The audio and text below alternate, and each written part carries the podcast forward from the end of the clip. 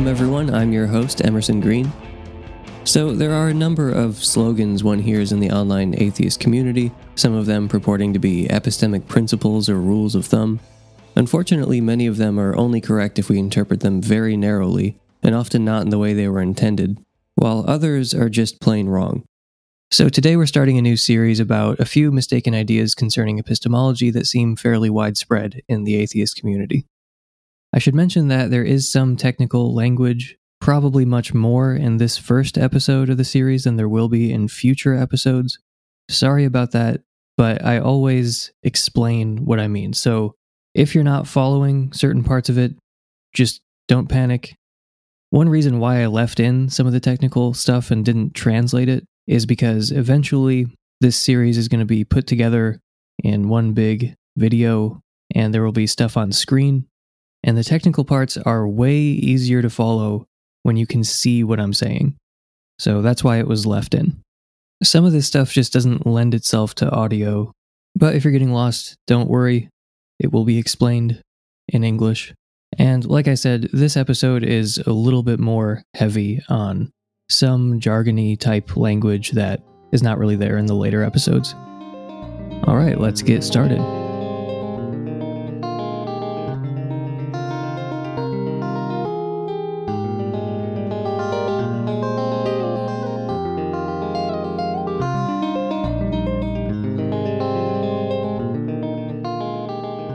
Is no evidence for theism.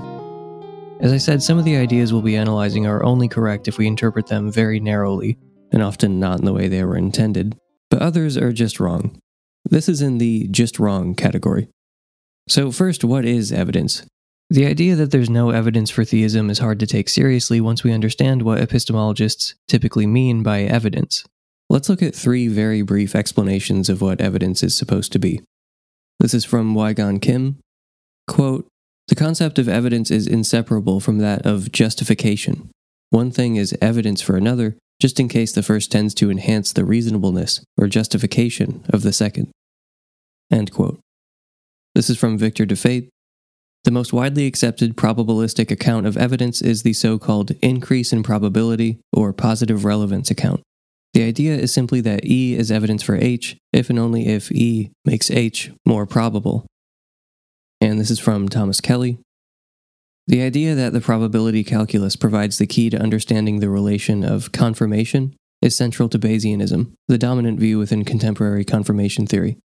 Evidence confirms a theory just in case that evidence makes the theory more likely to be true. Evidence disconfirms a theory just in case the evidence renders the theory less likely to be true. The Bayesian takes these platitudes at face value and offers the following probabilistic explication of what it is for E to be evidence for H. E is evidence for H if and only if the probability of E given H is greater than the probability of H. That is, E is evidence for H just in case the conditional probability of H on E is greater than the unconditional probability of H. Thus, the fact that the suspect's blood is on the knife is evidence for the hypothesis that the suspect committed the murder, if and only if the probability that the suspect committed the murder is greater, given that his blood is on the knife, than it would be otherwise. End quote. And in case it's not clear, H usually stands in for hypothesis, and E usually stands in for evidence. Some of that language might be unfamiliar, but the idea is actually really simple. When we say something like E is evidence for H if and only if the probability of H on E is greater than the unconditional probability of H, in the context of theism, we're asking if the hypothesis of theism is better off or worse off or the same once we take into account some fact about our world. So just take theism by itself. You know, it has whatever probability it has. And then we take into account some fact about the world. Does it make theism more likely, less likely, or is it irrelevant? If you're unsure of whether it raises or lowers the probability, you can ask yourself if we failed to make that observation.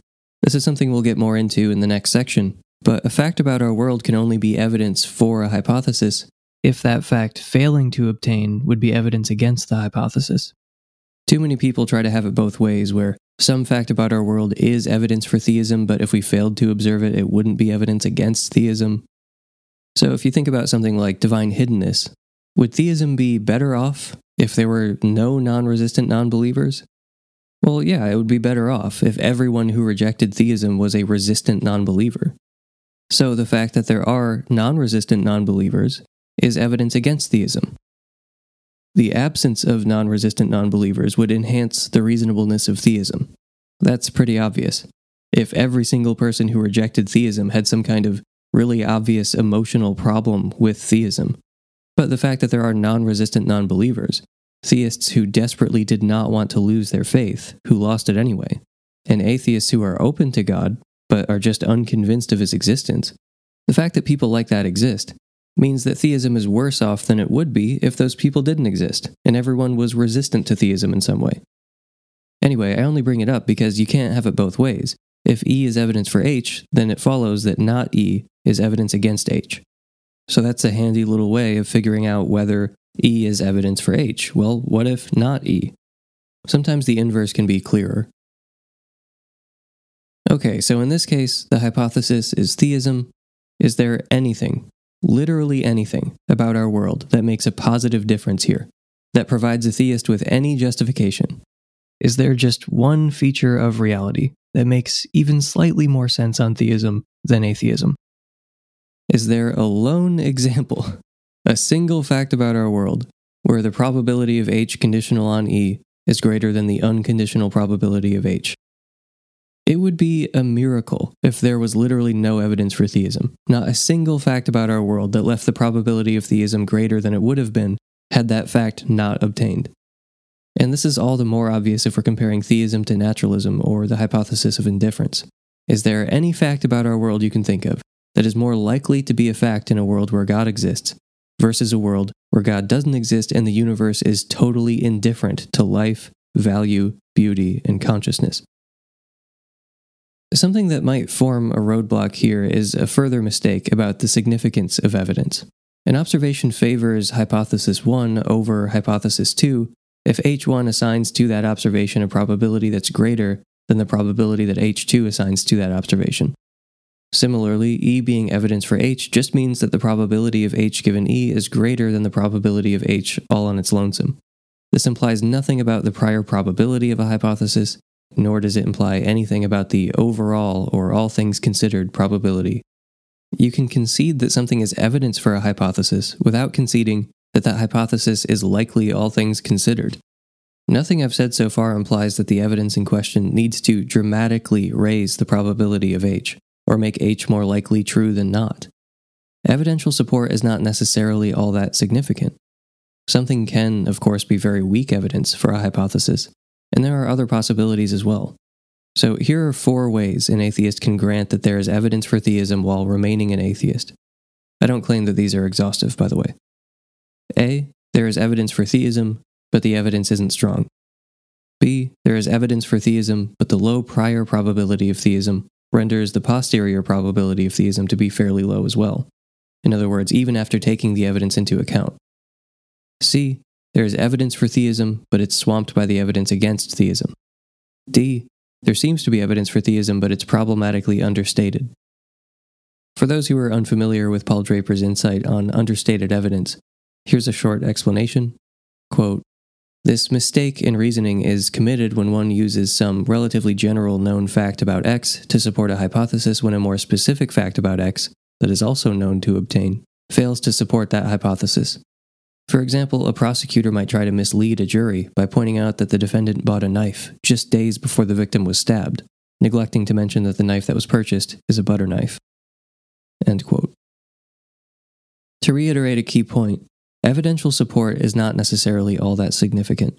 Granting that there's evidence for a hypothesis doesn't imply anything about the overall reasonableness of that hypothesis.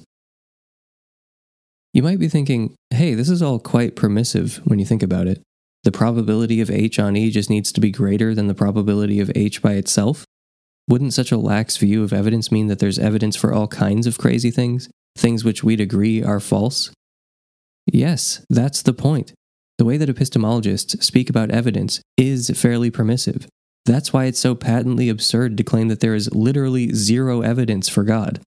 Nothing about life or consciousness or even the fact that people believe in God in the first place the probability of theism equals the probability of theism given E. no matter what stands in for E. Again, it would be a miracle if we lived in a world where that was the case. Evidential support happens all over the place. There's some evidence for practically every crazy thing you can think of. One thing is evidence for another if the first enhances the reasonableness of the second. That implies nothing about the overall reasonableness of the second. There are plenty of isolated facts about our world that raise the probability of some hypothesis, even though that hypothesis is still likely false. In case it's not clear, there can be evidence for things that are false. Even if God doesn't exist, there could still be evidence for God. And even if God does exist, there could still be evidence against God. If something is true, that doesn't mean there's literally no evidence against it. I think, I think part of the problem here is just the way that almost everyone who isn't fairly well uh, read, well, I mean, you don't have to you don't have to be particularly well read, but there's an attitude um, in lots of discourse around religion. I mean, in lots of things generally, but it comes out in religion often. If something's false, it can't have any any evidence in favor of it, right? You see new atheists say this. We also see Christian apologists say things like this, right?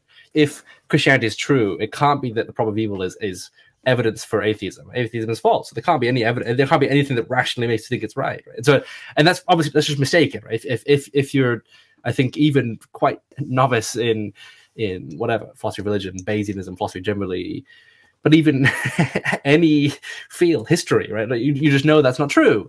Um, and so, yeah, I, I think I think I, am happy to admit that the problem of evil is uh, evidence for atheism because I think there's stronger evidence against atheism. I just think people should be more willing to more willing to say that, and they'll look a little bit less ridiculous. By the way, I have a whole playlist called Devil's Advocate Mode if you're looking for something more specific regarding the defense of theism. And I can also recommend Joe Schmid's video, Why I'm an Agnostic, to hear about some of the evidence for theism from someone who is not a theist. And I just thought of one thing that might help clarify.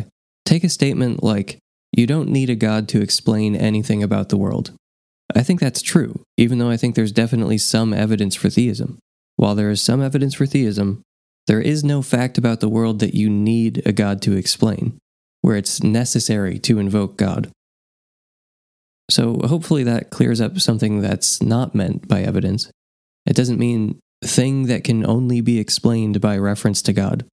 That's not what evidence for theism means.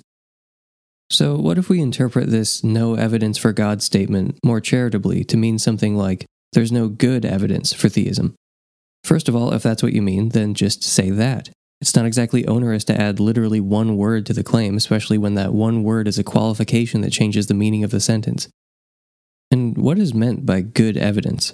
Evidence that should convince any rational person to be a theist? That would be quite a high standard, and even many theists in that case would reject the notion that there's good evidence for theism.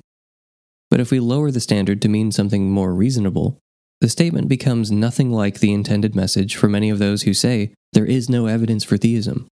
If you ask them for an elaboration on that statement, many atheists will give you several synonyms for zero, they really do mean there is no evidence for theism. There is apparently not one fact about our world that fits the bill that makes even slightly more sense on theism than atheism. Maybe they mean evidence in a narrow scientific sense, but scientific evidence is a subset of the general category of evidence. There can be non scientific evidence from your senses and from testimony, for example. Virtually every conviction has been a wrongful conviction, if every non scientific bit of evidence is epistemically worthless. More reasonably, maybe you consider something evidence for a hypothesis only if it makes that hypothesis decently more probable than it was before. It has to be strong evidence to count as evidence. But weak evidence is evidence too. It's just weak. On another reading, the statement, there is no good evidence for God, becomes fairly redundant. You're an atheist, and presumably you're rational, so of course you don't think there's any really compelling evidence for theism that overcomes its low priors and swamps other considerations. Otherwise, you wouldn't be an atheist. You'd be an agnostic or a theist. Saying, I'm an atheist because there's no good evidence for theism, is a bit like saying, I'm an atheist because I think atheism is probably true. Well, I should hope so. It'd be pretty weird to be an atheist who thinks theism is probably true. I wouldn't try to salvage this slogan. It makes atheists sound like they haven't thought about what evidence means. If I was forced at gunpoint, the strongest version of there's no evidence for theism that I could endorse in good faith would be much, if not most, of the evidence cited in favor of theism is disputable or problematically understated. What evidence remains is swamped by the evidence against theism. Not quite as catchy, and bears virtually no relation to the original message.